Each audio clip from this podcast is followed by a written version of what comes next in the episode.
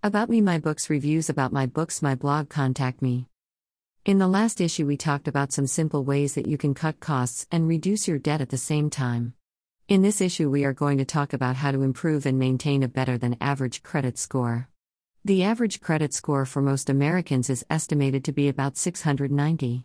If you don't know your credit score and are planning on purchasing something that requires a loan, it's probably a good time to find out how. You rank in terms of credit.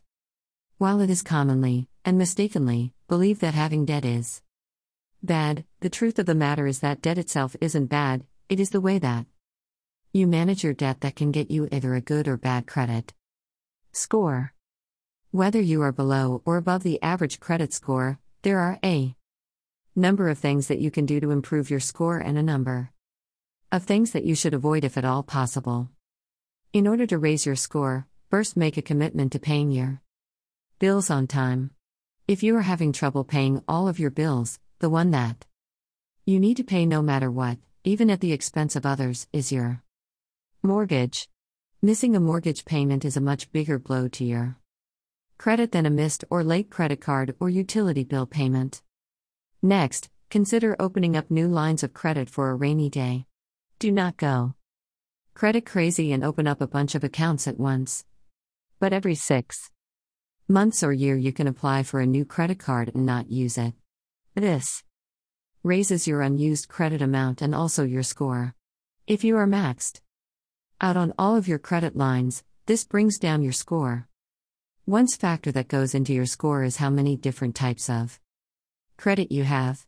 If you are balancing a mortgage, car loan, and several credit cards, this shows that you can manage various forms of credit. And that fact weighs in positively on your credit score. Keep in mind that longevity is also important. The longer you can go on paying your bills on time, opening up new credit lines, while not using them, and balancing a variety of credit accounts, the better your score will be. Just a recap on what you need to avoid in terms of maintaining good credit status or improving below average status. Do not delay or skip a mortgage payment.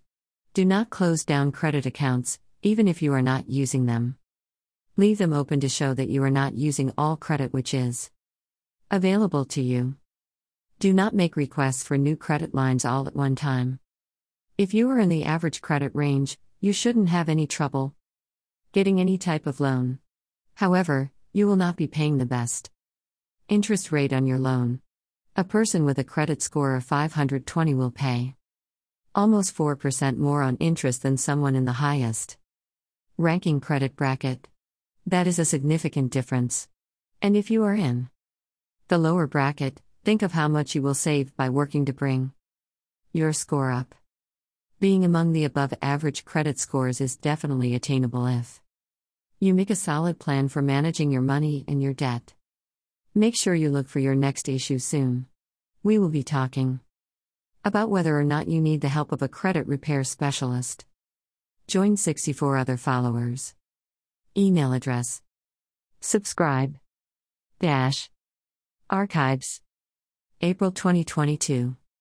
March 2022. February 2022.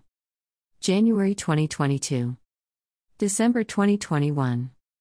November 2021. Latest posts. How to Manage Your Money and Debt, Part 8. How to Manage Your Money and Debt, Part 7. How to Manage Your Money and Debt, Part 6. How to Manage Your Money and Debt, Part 5. How to Manage Your Money and Debt, Part 4. Dash. Instagram posts.